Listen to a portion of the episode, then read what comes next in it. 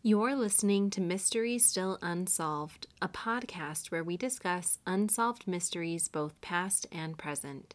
I'm your host, Rochelle. Today we will be discussing 13 Minutes.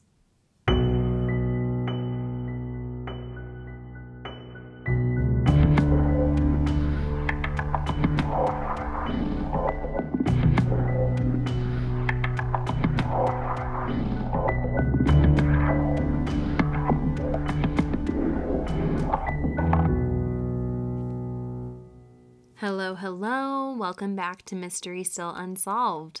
So, I was reading online the other day and it was an article and it said that only 20% of podcasts make it to their 100th episode.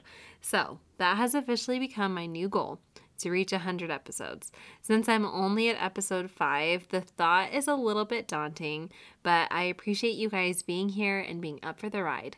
I know that I can do this with your continued support, and honestly, who am I kidding? I'm never going to get tired of reading and researching true crime, so we got this. If you've been here for a while and you haven't already, I would love it if you would subscribe to the podcast. That way, you'll never miss a single episode ever. If you want to, you can also leave a review so that other people who love true crime just as much as we all do can find us. Also, please join us on Instagram at Mystery Still Unsolved and engage in our discussions. I really love to know what your thoughts are and your input are regarding each case. I gained so many ideas and perspectives from all of you. In regard to the comments we received last week, I agree with many of you that there has to be someone who saw or heard something when it comes to Ray Rivera someone must have had to see something. Maybe they don't realize like how important it is what they saw, but there's no way that he could have just done what he did and without anybody seeing him during that time. I hope that one day someone will come forward. Also, just so you guys know, that episode was so difficult for me to write. The story is just all over the place, the details don't add up, and you can't really tell what's important information and what are the red herrings. So, hopefully, I did an all right job presenting it because that episode really gave me a run for my money. I'm not going to lie. There is somewhat of an update on the Alonzo Brooks case, which we delved through at length in the second episode of this podcast. I read from dailymail.co.uk um, just a heads up, the new autopsy report, I, I've been looking it up. It has not been made public, so it's nothing regarding the autopsy, but it's more just information from the episode that isn't sitting well with people that were close to Alonzo. So apparently, Rodney English, one of Alonzo's friends, and Alonzo's mom are saying that Justin's story has changed six times since the death of Alonzo. And if you don't remember who Justin is, Justin is the friend that took Alonzo to the party, and then he was supposed to take Alonzo back home, but his car broke down. Um, but they're saying that his story has changed six times since Alonzo's disappearance. They say at first his car broke down and he was driving by himself. Then he got lost, but he was with a different friend. Then his car went into a ditch because he had been drinking and he didn't want to call the police because he was about to begin a career in the military. Apparently, Daniel, another friend, claims that Justin had started drinking at noon that day and I think I remember telling you guys that Justin's details of the night in question have always been a bit fuzzy. Um, I remember that he said that there was a long driveway, which we know from the pictures that it wasn't a long driveway. He said that there was a creek that ran alongside of that driveway when the creek actually ran alongside the back of the house and was nowhere near the driveway. But Justin has apparently been receiving death threats since the release of this episode. Yikes, which come on. If he's guilty, it will come to the light. We don't need to threaten people. We just need people to get justice. Another piece of the puzzle is that um, all of the kids in the documentary that were interviewed, I mean, I guess they're not kids anymore, they're grown men, but all of the people that were interviewed in the episode said that there were only about 50 to 100 people at the party. But in fact, I read from a different article um, by the KBI that there were about 200 kids in attendance that night. Um, I read in that article that most of the kids at the party were not from La Cygne at all, but were also from out of town, like Alonzo and all of his friends. It was apparently a well known spot for underage drinking, and they held parties pretty frequently there. It is the posture of the KBI that it was most likely not someone from La Cygne itself who has anything to do with Alonzo's disappearance, but someone from out of town who was just there to party. There is a kid who is now a man, who never lived in La Cygne but was there that night. He is of significant interest to the investigators involved. However, he lawyered up fairly quickly after the discovery of Alonzo's body, and there just wasn't enough evidence to get a warrant to question him. So until he, they get more evidence or unless he wants to go and talk to the police, there's really nothing that they can do at this point. My guess is that even when the second autopsy is conducted, we're probably not going to know the findings of that autopsy, at least not right away. But I will keep my eyes open and my ears open, and I'll continue to search for more updates on this and all of the previous cases that we've talked about. Also, a little update about Ray Rivera's case is that apparently, while Ray's computer was in police custody, um, there was a caller. Someone attempted several times to contact them and ask them, What's the status of the computer? Is the computer ready to be picked up? What have you guys been able to find anything on the computer? And whenever the police would ask for the person's name, they would just hang up. But isn't that pretty unusual? Huh, if only the police had a way to trace people's calls. Hmm. Seriously. Anyway, before we begin today's episode, I want to cite my sources. Obviously, a lot of my information comes from the episode itself, but as always, I did some of my own research. I used articles from bustle.com, reddit.com, Wikipedia, abcnews.com and abc.com. And abc.com is the source that I found the information about Alonzo Brooks case. So, just so you know. Uh, this episode is called 13 Minutes. The way this episode begins is actually really artistic and beautiful. There is this sort of distorted tick tock, tick tock, tick tock that is just seriously, you guys have to like watch that episode if only for that because it is spine chilling. We see a man sitting at a table. We find out that his name is Pistol, and we later discover that he is Patrice's only child. Pistol says it just doesn't make sense. She never mentioned anything about leaving. There were no signs of a struggle at the scene. There was nothing at her hair salon that was out of place. It was like she just walked out of her front door and kept walking. On screen text reads April 15th, 2004. And if you guys don't think that I've noticed the pattern of these episodes, you would be mistaken.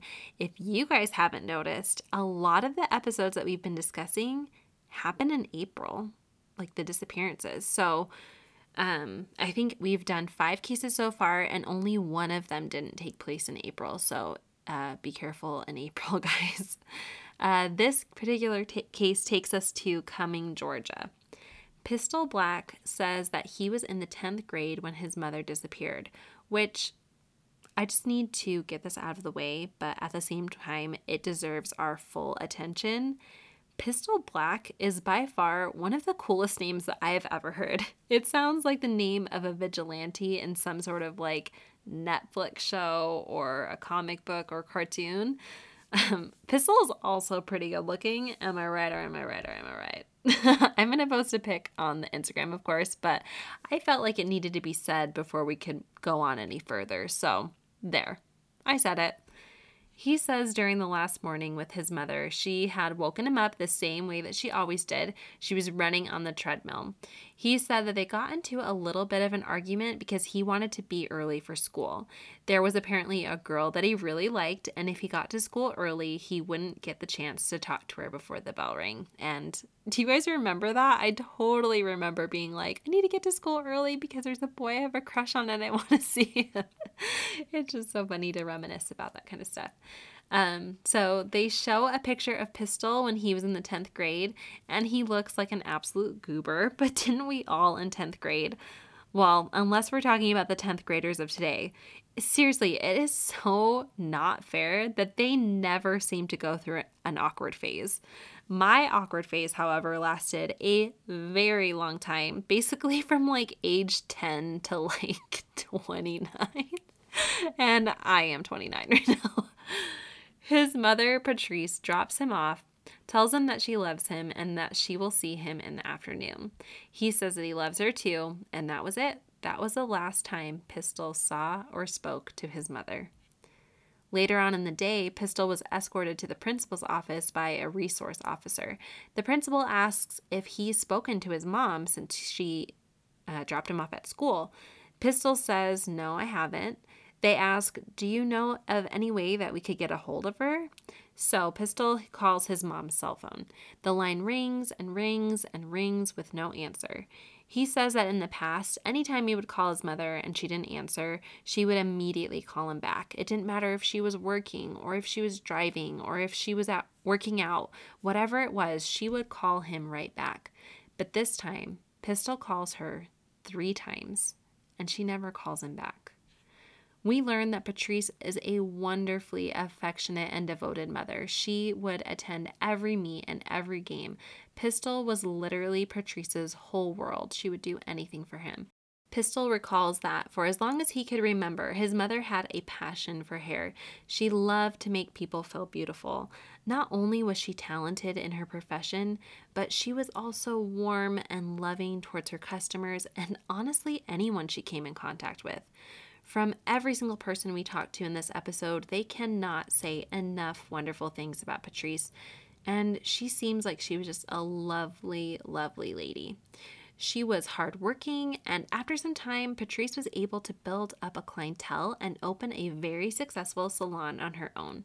Every person that we interview talks about how wonderful Patrice made them feel, which, what a wonderful gift Patrice had. I mean, there's so much negativity and pessimism going around in the world today. We need people who have the gift to build others up.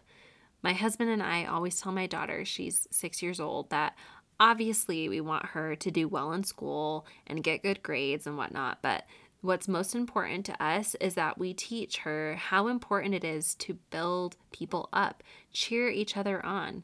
We always say, we in our family, we try to make sure people feel better about themselves after speaking with us and not worse. It seems like from the information that we're being given that Patrice was certainly this type of person. We learned that Patrice's husband, Pistol's stepdad, Rob, was the one who helped Patrice get her salon business up and going. Now we meet Rob. um, I just want to let you guys know that um, I read a lot of like updates and articles that Unsolved Mysteries releases, and Rob is by far, and Unsolved Mysteries can collaborate and concur with this statement that I'm about to make. Rob is by far the most controversial person that they had on this season of Unsolved Mysteries. And if you've known me from the beginning of this podcast, you know that I do not curse on the show. I do not curse on this show, but I curse in real life. Let's get that straight. and believe me when I tell you, it is a struggle. When you research true crime, you will find yourself surrounded by some of the most depraved, demented, disgusting people and atrocities that can happen to people. And it's hard not to swear and curse every second you read about anything. And I'm going to be real, cussing is my vice, if you will, however. But for the sake of the podcast, I try not to swear because I don't know how you're listening to this. Maybe you're with your kids or you're at work, and I want to make sure that it's safe and professional. Um, plus, my mom is my number one fan, and she doesn't like cussing. So I do it for you, mom. However, Rob, whether he did this or not, is a piece of crap. I'm saying crap, but I think we all know what I really mean. And that's what I'm going to say about Rob for now. I have faith that you will see why I feel so strongly about Rob as this episode unfolds, I'm sure. but I just wanted to take the opportunity at the beginning to, you know, share how I feel about Rob. Ugh, Rob is just the freaking worst and he's so creepy. But don't take my word for it. Listen to the episode. Let me know what you think. Rob says that he was 50 and Patrice was 30 when they first met. They got married. Rob says that he was the luckiest man on the planet to have Patrice as his wife, and that's something that Rob and I can agree about. She seems like a freaking awesome lady who was far too good for creepy Rob, in my personal opinion. He says that Patrice was renting a chair at a salon when he stopped in and needed a haircut. She was the only one available to see him at that time, and they hit it off from there. And I just want to take a moment to acknowledge the fact that Rob is bald. He's bald now, and he's bald in all of the flashback pictures, too. I don't think it has anything to do with the case, but I thought I'd make a note because Brian pointed it out when we were watching the episode together, and it made me laugh out loud. I'm not saying it's bad to be bald. I'm not bald shaming. I'm not a baldist. Hey, Pistol is bald, and we all know how I feel about Pistol. Wink, wink. Sorry, Brian. but yeah, Rob is bald, so it's just a little bit funny to me that Patrice and him met during a haircut appointment. Uh, through what is most likely forced tears, Rob says that the seven years he spent with Patrice were the best of his life. He says he just remembers the highlights, only the good things, all of the beauty and the warmth and the love. He says the community loved Patrice. He said people who would get a service done by Patrice would stay for hours after their appointment just to spend time with her and be around her. Now we meet Kylene Kramer, who is Patrice's older sister, I believe it's her older sister, and Anne McDonald, who was a extremely loyal client. They both confirm what we've been hearing about Patrice's character that she had a bright aura, a glow about her, and that everyone loved Patrice and Patrice loved everyone. Anne McDonald said that she met Patrice as a walk in client years ago, and they really hit it off as friends. Anne says that Patrice's shop was so close to her home, in fact, that every day on her way home from work, she would stop by and talk to Patrice for a few hours before going home. Anne says that she was there the night before Patrice disappeared, even. She said as she was leaving, Patrice yelled, Hey, woman, are you coming back tomorrow? And Anne said, Of course, you know I am. Anne said that as she was leaving work the day of the disappearance, she called Patrice and it went straight to voicemail, which was pretty unusual. She said by the time she got to the shop, she saw that police were swarming everywhere and her heart sank. Law enforcement got a call from a client saying that they had gone to the salon for a pre scheduled appointment and Patrice wasn't there, and that they believed something was very, very wrong. Sheriff Ron Freeman said that when he arrived on the scene, he looked at the other investigators and everyone just knew something is definitely not right here. They know that the cash register was open and that all of the money was missing. However, her purse was found on the counter beside the register with her wallet and all of her things in it. It appeared she was in the process of warming up her food in the microwave. The rest of the shop seemed tidy and clean. They found no blood or overturned furniture, no drag marks, so absolutely no sign of a struggle. Sheriff Freeman remarks that there wasn't a lot of evidence that to pull them in either one direction or the other. Pistol says that law enforcement brought him to the shop, which I know was probably traumatic for him, but I think it's good that they brought him there, honestly. Oftentimes, we forget to remember that while cops are dedicated to looking for clues, they don't know our loved ones the way that we do. They might miss something because they don't know Patrice the way that her son or her friends or her family do. Pistol says that while at the salon is when he officially hears from the officers that his mother is considered a missing person and he just breaks down. Pistol says he remembers thinking, there's just no way she'd leave. There's just something wrong with her cell phone, but she's going to be back. I don't know why she's been gone so long, but I know that she's going to be back. Rob says that the day Patrice went missing, he was at work. He said when he first heard about it, his mind wouldn't allow him to go to the worst case scenario. He felt it was probably all just a misunderstanding.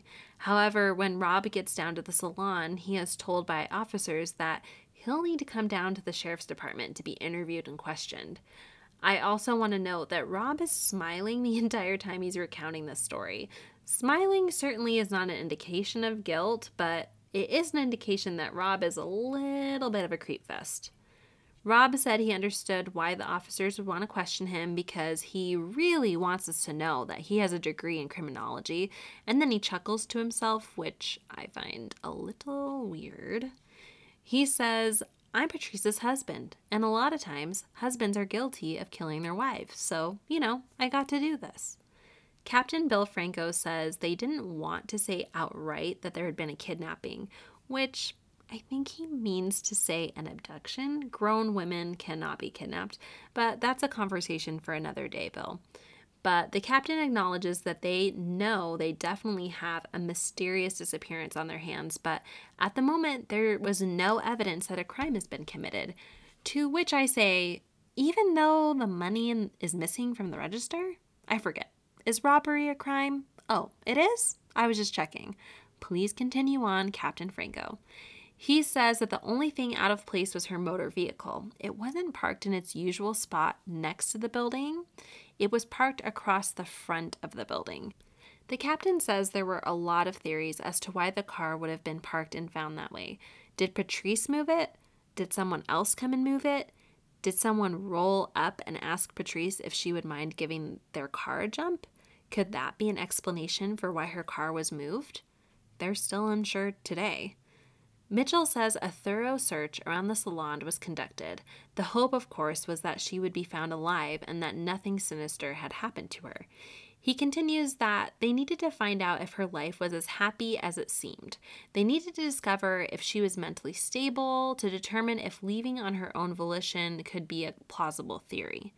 Nancy says they did ask her if Patrice would ever leave, and Patrice told the officers flat out no, there is no way she would ever leave Pistol behind.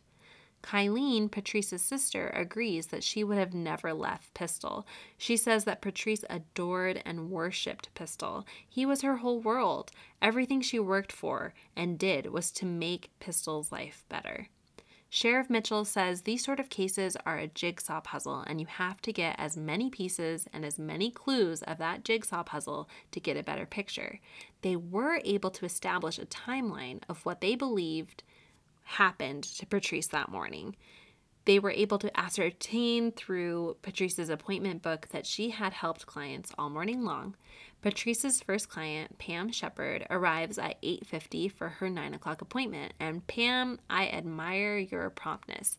If you happen to have any friends in the beauty industry, then you know even being late to your appointment by five or 10 minutes can completely throw off their schedule. So good on you, Pam. Pam recalls that Patrice seemed distracted and wasn't very attentive, which was completely unlike her. By 11:05, Pam had left the shop. At 11:10, Paul Cantor signs in for his haircut appointment, and he leaves the shop at around 11:27. Paul says he remembers so precisely the time that he left because he actually got a call as he was walking out of the salon, and cell phone records are later able to corroborate this.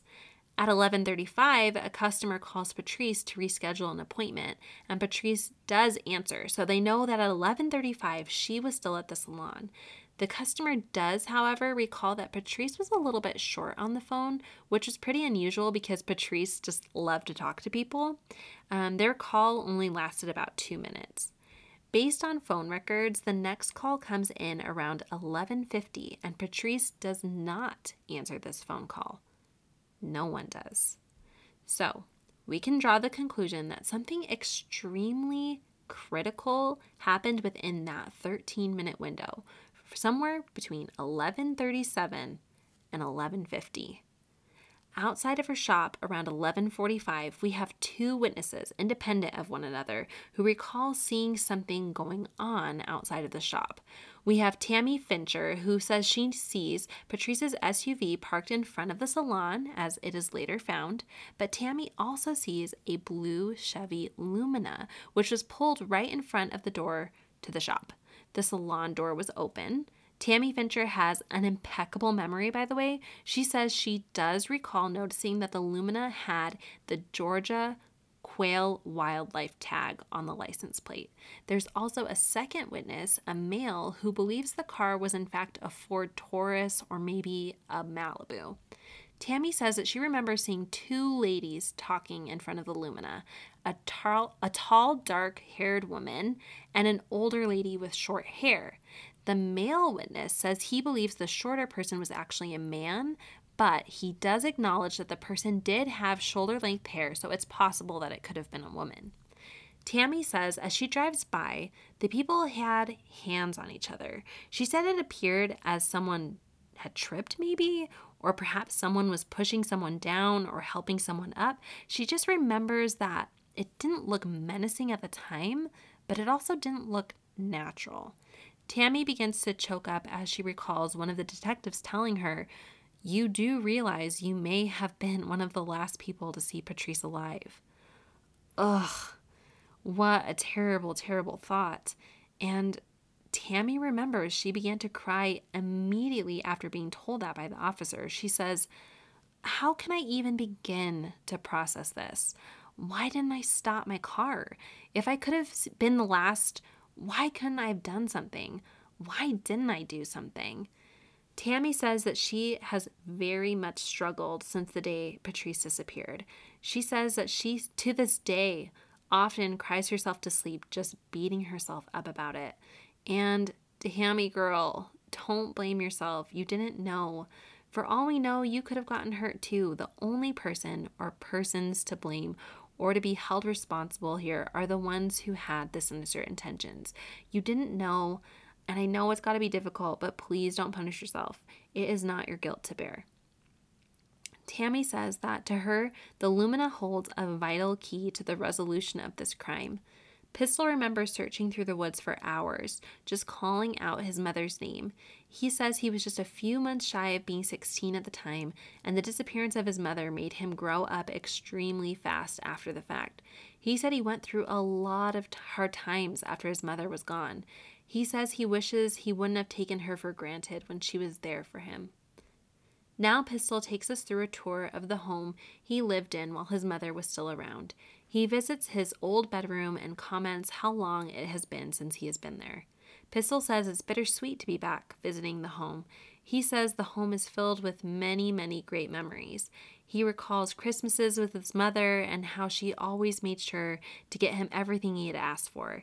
But he said it wasn't all about the gifts. He said his mother had a gift in that she always made Christmas feel special no matter what. However, he also says that he has some bad memories of the home too. He says he remembers he would stay in his room for hours at a time just so he wouldn't have to deal with Rob. He says he was eight or nine when Rob and his mom got married. Richard Tamber Sr., Patrice's sweet and adorable dad, enters the episode to tell us that while he was walking Patrice down the aisle, he sobbed like a little baby. He says he gave her to Rob and said, Just take care of my daughter, will ya? Pistol said, At first, Rob was really nice. He said, At first, Rob attempted to be an involved stepdad, getting to know him, taking him to football practices, helping him with his homework. But then, somewhere along the line, Rob flipped a switch. Apparently, Rob was getting jealous of all the time and attention that Patrice was giving Pistol. He thought if Pistol was getting any attention from Patrice, that that was attention that was being taken away from him. Hold up, hold up, hold up. Any full grown man who is jealous of a mother's relationship with their child is messed up. I'm not saying it doesn't happen. I know for a fact that it happens, but seriously, if you're the stepdad, or heck, if you're even the biological father and you feel jealous of the bond between a mother and child, grow the F up. There's nothing else I can say. Again, I'm getting heated and it's really hard not to swear, but I'm trying to contain it for you guys. Pistol says that Rob started to make him feel like he wasn't good enough. He'd walk past Pistol's room and he would say some really crude things to him. Nancy, Patrice's friend, says that Rob was always hovering and seemed just really overprotective of Patrice. While she's saying this, they actually show a picture of Rob and Patrice sitting in a pumpkin patch, and Rob is low key just grabbing Patrice's arm, like super unnaturally. So I believe Nancy. There's nothing wrong with the picture per se. Like Patrice doesn't seem scared or uncomfortable or anything like that, but the pose just seems a bit off to me. I'll see if I can find it online and post it, and you guys can let me know what you think. Nancy says that Rob was jealous of all the relationships Patrice had. He was jealous of Patrice's relationship to her son and even with her female friends. Kylene, Patrice's sister, and this thing she says means a lot coming from a sister. She says Patrice was not happy. Rob and Patrice fought all the time because Rob wanted her all to himself. Pistol said he would hear them fight all the time. He says the fights were not always about him, but whenever they were about him, it was an argument that Patrice would never back down from. She always stood up and defended Pistol. Then Rob says that he and Patrice never argued because there just was no point in arguing, to which I raised the BS flag. So you mean to tell me all of Patrice's friends, family, and son decided to get together and collude against you. But you know the truth is is that you guys never ever fought. Yeah, right. Plus, it's perfectly normal to constructively argue in any and all of the relationships that you have. It's perfectly healthy. Don't let anyone tell you any different. Rob doubles down and says that he wasn't the one jealous, but that it was Pistol who was the jealous one. Rob says one of the biggest problems in their relationship was Pistol and how Patrice would never discipline him. Then he says, and buckle up, folks, because you're not going to believe this. He says, referring to Pistol, I just didn't see any future in him when I was with Patrice, and to tell you the truth, I still don't. What? what a jerk. Pistol said his mother had spoken with him about potentially divorcing Rob a few weeks prior to her disappearance. But Rob, of course, claims that he has no recollection of them ever talking about divorce because, you know, they never fought. I mean, maybe we shouldn't be too surprised about Rob's selective memory. Rob did warn us at the start of this episode that he only remembers the good things. Only the good things, guys. He says, Sometimes there were issues, but I don't remember the issues. I, I care not to remember those issues. Well, I'm sorry, Rob, but your wife is missing, and we very, very much need to know about these issues and what those issues entailed because those issues might be pivotal to this case. So I really don't care if you don't care to remember the issues, Rob. They could be the key to solving this case. Pistol says the last time he was in the home that he and his mother lived in was the morning before her disappearance. Why, Pistol? Why?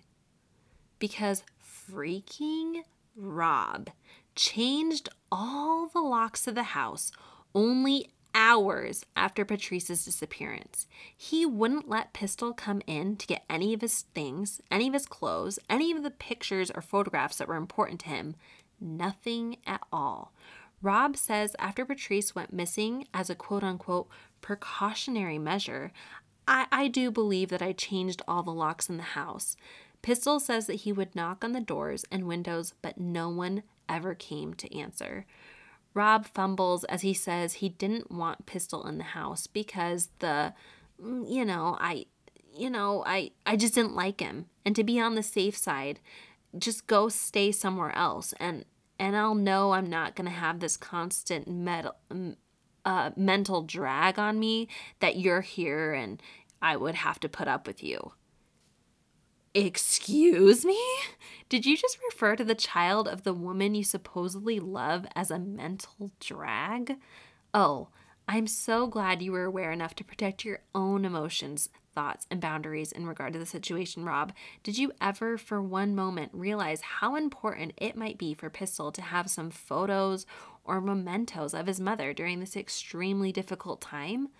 But from Rob's perspective, he couldn't be bothered to be sympathetic to a young son losing his mother because, you know, he just didn't like Pistol, a 15 year old child. Completely understandable. Not, you freaking piece of crap. Are you sure you didn't change the locks hours after Patrice disappeared because you were wanting to dispose of evidence, maybe, and it would be easier without Pistol being around?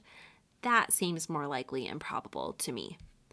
Thankfully, after Pistol's mother's disappearance, Pistol got to live with his biological father because seriously, can you imagine if he would have had to live with Rob? Ugh. But Pistol's father was also struggling. Even though Patrice and his dad had divorced, they were still good friends and had decided early on in their divorce to co parent Pistol without the chaos and drama that can sometimes ensue during divorce. They always made sure that Pistol knew they loved him, that he was their priority, and that they'd always be there for him as a mom and a dad who supported him even though they weren't romantically involved. I know that co parenting that way is most likely easier said than done, but good on them for mutually deciding to do that and then actually carrying it out. Every morning after his mother's disappearance, Pistol said he would wake up and say, Today's the day. Today's the day my mother is going to come get me and tell me, Sorry, I just had to get some stuff together before we left Rob for good. Patrice's dad says every night he sits on his couch looking out the window, hoping that he'll see Patrice. Anne says that she never gave up hope. She was confident that one day she'd pick up the phone and Patrice would be on the other line, or that one day she'd receive a letter with no return address letting her know that she was safe and that she was doing okay. Unfortunately, that day never came. The sheriff returns to tell us that they've interviewed everyone who knew Patrice, which was a long list because Patrice was so well loved.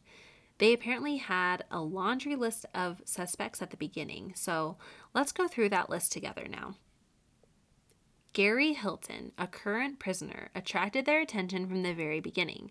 This guy is a cold hearted serial killer.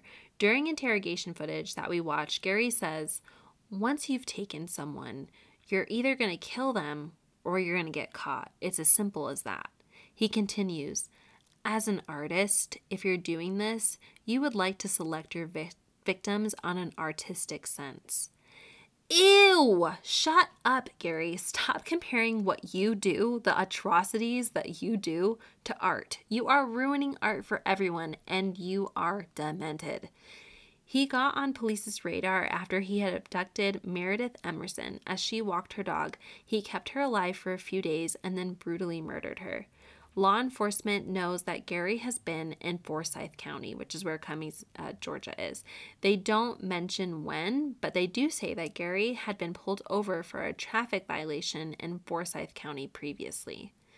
Law enforcement learns that Gary would typically call people and con them out of their money. However, he would also sometimes do that in person. And Gary made the statement one time in an interview that his favorite place to go in a town was a hair salon. He would go in and ask for money, and his favorite time to do this was lunchtime. The scary thing we learn about Gary Hilton is that he doesn't need a motive to kill people and do the depraved things that he does. Gary Hilton hunts for fun, he hunts for people, and he is constantly hunting for opportunities. Apparently, they've never been able to prove that Hilton was involved, but similarly, they have no evidence to prove that he wasn't involved. Gary doesn't have an alibi accounting for where he was or what he was doing during the time before, after, or during Patrice's abduction. Another potential suspect is Jeremy Jones. Captain Paul Birch of the Mobile County Sheriff Department says Jeremy Jones had been arrested in Mobile, Alabama for murder.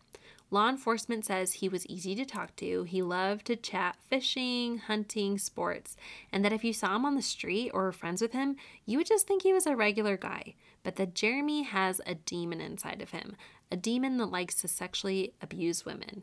Jeremy has confessed to the murders of eight women, making him, by definition, a serial killer. Jeremy is another terrible human being in this episode. In some interview footage that we see of Jeremy, we hear him retelling a story of an experience that he had with one of the women that he abducted. He says, She said she had a family that loved her very, very much, and she started to cry, which started making me cry. Boo hoo, Jeremy, you're breaking our hearts. Tell us what happened next, you stupid piece of crap. Because without even taking a breath, he says, Oh, oh yeah, I, I got her back there to an abandoned warehouse and I forced myself upon her. What a monster. Apparently, when Jeremy Jones was arrested for his crimes, he, without any provocation from law enforcement, said, I need to tell you about this hairdresser in Georgia. Could it have been Patrice?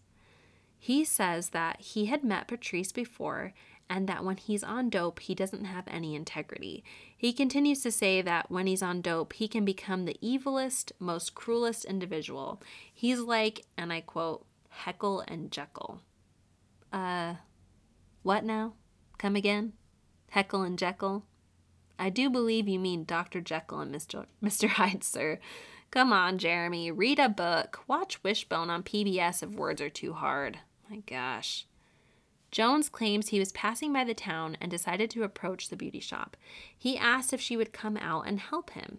He told her that he might need a jump, and Patrice, being the sweet angel woman that she is, was happy to oblige. It was then that he forced her into his car and he used a knife to get her to obey his orders. He told her that he'd kill her if she tried any fuzz- funny business. He says that she was crying. When asked, Jones drew an extremely accurate depiction of the scene, including the interesting and not common way that Patrice parked her car. Jeremy said he took her to a river and threw her off the side of a bridge into Sweetwater Creek, which would have been about 65 miles away from Patrice's salon. Law enforcement went to the scene, of course. They brought cadaver dogs, boats, and search and rescue teams, and they were unable to collect any evidence that indicated that Patrice had ever been there. Bill says that there have been times when someone has made a confession to something that they did not do, either for attention or because of sheer boredom. I mean, do I need to remind you the types of sociopaths that we're dealing with when we talk about these cases? Um, these people are stuck in a cell all day, being interviewed by police, maybe getting some special treatment out of it, like getting McDonald's or something, can be just pure entertainment for them and nothing else. Ultimately, Jeremy Jones recants his confession. Now, while there's no evidence that Jeremy Jones was ever at Saltwater Creek with Patrice, he was able to provide law enforcement with details that would have been almost impossible to know for someone who wasn't there. So, did he do it and lie about where he took Patrice's body afterwards? Maybe. Or did he just lie altogether? It is the posture of law enforcement that Jones is still a very strong possibility for being responsible for Patrice's disappearance. On screen text reads December 6, 2005, 20 months after Patrice's disappearance. We now pan over Lebanon Baptist Church, originally built in 1941. Albert Clark, a church member, says that they were in the middle of building the fellowship hall when his friend came over with some lunch and they proceeded to eat their lunch together. While they were eating, they discovered some bur- buzzards flying around and seemed particularly interested with a certain area in the woods. Albert turned to his friend and said, When we're done eating, I'm going to go check out what they're looking at. They finish eating and walk out into the woods, and his friend comments, Oh, look, look, it's just a deer.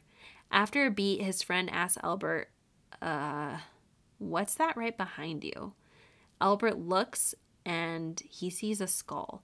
He and his friend, of course, call law enforcement right away. Pistol was in his senior year of high school when, over the PA system, he was called down to the principal's office. He says with a chuckle that being called down to the principal's office wasn't all too unusual for him because he had become, at that point, what the school defined as a problem, aka a child going through some serious emotions and no outlet to properly express themselves, so he had resorted to being defiant. Very normal, but I wish he would have had someone to talk to. It was in the principal's office that his father told him, Pistol, um, we found your mom today. And still not putting it together, Pistol gets really excited and says, Okay, cool. Where is she? Let's go get her. And his dad says, No, son, I'm sorry. I meant that they found her remains today. Poor Pistol. He says it was very hard to focus on anything else for quite a while after being delivered this terrible news. Patrice's dad returns and through tears says she died too soon. Why? We don't know. I'd like to hear her call me on the phone one day and say, "Hey Pap, how you doing?" But that doesn't ever happen anymore. She's in heaven enjoying life up there, and maybe one day, if I'm lucky enough, I'll get to go up there and see her. Oh my gosh. Isn't your heart just breaking to hear that? What a sweet dad. I just want to reach through my TV screen and give him a big ol' hug. This made me cry like a little baby as I watched him talk about her. It's certainly a trigger for me when it comes to researching these cases. A dad talking about their baby girl. My heart seriously cannot take it.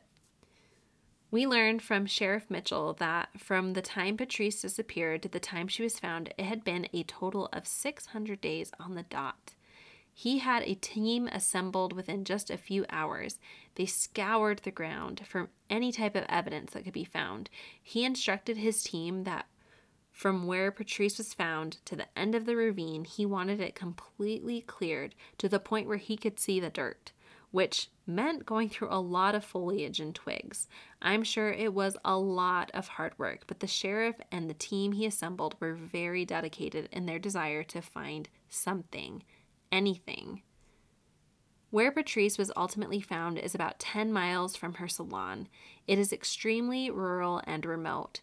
It would be incredibly difficult to carry, for lack of a better term, um, dead weight through this kind of terrain, but we cannot discount that she wasn't walked in there at knife point or gun point. At this time, we cannot tell if Patrice walked into the woods on her own volition, or if she was forced to, or if she was carried or dragged to where she was later found.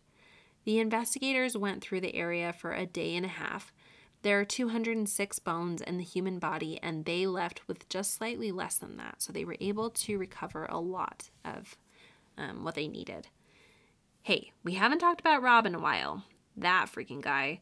Should we talk about him for a hot minute? Ugh, if we must. Let's just get it out of the way. When asked if he has any theories on what might have happened to his mother, Pistol says he does indeed have a few theories in mind. He did tell law enforcement that he believes his former stepdad, Rob, is somehow involved. He thinks that Patrice wanting a divorce and Rob's jealousy over not wanting to share her with anyone else would have been all the motive Rob needed. Nancy also told the police that they needed to look into Rob from all that she knew. The fact that Patrice wasn't happy, she said she had all, she has always thought that Rob had something to do with it. Rob says he has no comment for people who think he killed Patrice because he doesn't talk to those people. I know I didn't do it. Patrice knows I didn't do it, and it's physically impossible time wise for me to have been involved in it. Plus, I have receipts. So, think what you like. Thanks for the permission, Rob, but I really don't need it. Let's live in Rob world for a moment where perhaps it is physically impossible for you to have committed the act time wise, but you could have been involved in the planning. You would be shocked how little money you can pay someone to do your dirty work for you. Do you guys remember Tiger King? Joe Exotic was found guilty of paying a hitman only $3,000 to kill Carole Baskin. The price is shockingly cheaper than you'd think. So, do you see what I'm saying here, Rob? You could be involved without actually doing the killing part. I'm not saying that he's guilty of the crime, although he's certainly guilty of being in my worst nightmares. But I don't know. I'm getting vibes here. Listeners, are you feeling these vibes too, or is it just me? I just find it very unusual that Rob kept all of his receipts from that day and that he just keeps saying that over and over again. Like, I couldn't have done it. I have receipts. I couldn't have done it. Look at these receipts. I don't know about you guys, but when I'm at the store, I don't even get a receipt unless I'm like going to be reimbursed for work or something. If I do get a receipt, I promptly throw it away because I don't need that kind of clutter and garbage in my life. If I'm ever accused of a crime and I need to provide an alibi, I'd be so screwed. They'd be like, What did you do on the 6th of May? And I'd be like, Uh, I have literally no idea and no proof as to what I was doing that day. anyway, to me, it's almost like he was saving all of his receipts to possibly create an alibi for himself. Like, see, look, I could have done it. Look at all these receipts showing where I was. Hmm. He continues on his rant that he wouldn't have killed Patrice because he had no motive.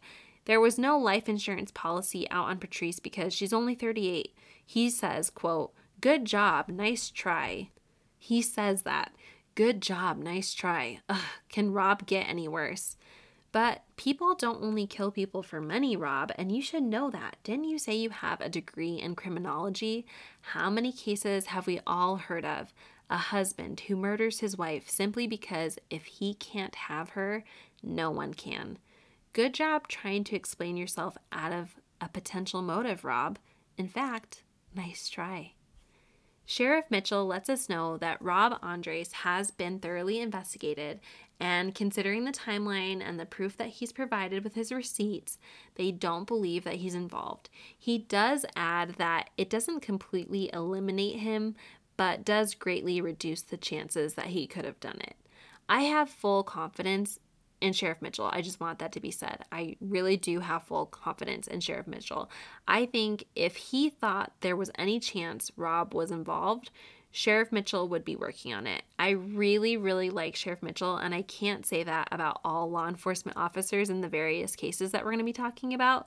Like, remember the cops who worked on the Alonzo Brooks case and last week Rey Rivera's case? But Sheriff Mitchell seems extremely dedicated to solving this case. He always speaks of Patrice and her family so fondly, and so I think he's built a good rapport with them. You know, when you watch true crime documentaries and a sheriff talks about that case, that case, the case they never stop thinking about, and the case that they want to solve before their retirement. I like to refer to it as their white whale case. I think for Sheriff Mitchell, this is that case for him. And I know I'm giving Rob a lot of crap in this episode, mostly because his actions and a lot of the things that he says and does are just super off and sometimes even downright gross. But I truly believe that if Sheriff Mitchell had found any evidence to implicate or indicate that Rob was involved, he would never, ever let Rob off the hook for it. Does that mean I don't think that there is evidence linking Rob to the crime? Not necessarily. But if there is evidence, Sheriff Mitchell hasn't found it yet. Rob's theory of what happened to Patrice is that she was taken by someone that she knew, and that's why the place was not disheveled and messed up. He hints that it could have been more than one person. Then he says, then he says, Was she kept captive for a while? Was she, I hate to say this, but was she somebody's toy for a while? Ew! This is what I was just talking about. How could you even say such a thing, Rob? Seriously, why are you such a gross weirdo? Sheriff Mitchell tells us that he wants to know what happened in those 13 minutes. I believe him when he says it too. He reminds us that money was missing from the cash register. He asks, Was robbery the primary motive? He doubts it. Salons are not known for carrying large amounts of bills, plus, her wallet was left behind. He wants us to keep in mind that Patrice's salon was in a very heavily populated area, and it was even on Main Street. Lots of people going through would stop and ask for directions or ask about the area, like what where are the good restaurants? He says it's possible that the wrong person walked into her salon and found her there alone and took it as an opportunity. He agrees with Tammy from before, the witness who saw something that fateful day, that the blue car is so vital to this case because the blue car was seen at 11:45 right in the middle of that 13 minute window. He asks if you know anyone with a blue car in the area who seemed a little bit off that day. Maybe they came home a little bit late or they had some cuts or scrapes on them and acted extremely unusual. That's a piece of the puzzle that they need to know. It's also important to note that Patrice's one and a half carat pear shaped diamond wedding ring with accompanying bands was never recovered. So, you know, if you got that as a gift around that time, you in danger, girl. Sheriff Mitchell continues that there are aspects of the case that they cannot discuss with us because it is what they refer to as guilty knowledge information, information that only the killer would know. It's extremely important this information doesn't get out because, as investigators and law enforcement officers, it's important that they're able to weed out any false confessions from the real one. Okay, hold on to your butts because it's about to get super freaking weird. And if you haven't guessed by now, Rob is absolutely involved in the weirdness cause. I mean, duh. Rob asked the person responsible for taking care of Patrice's remains to reassemble her bones so that he could say his last farewell. He told the person, Go ahead, lay her out for me. Rob truly has a way with words, doesn't he?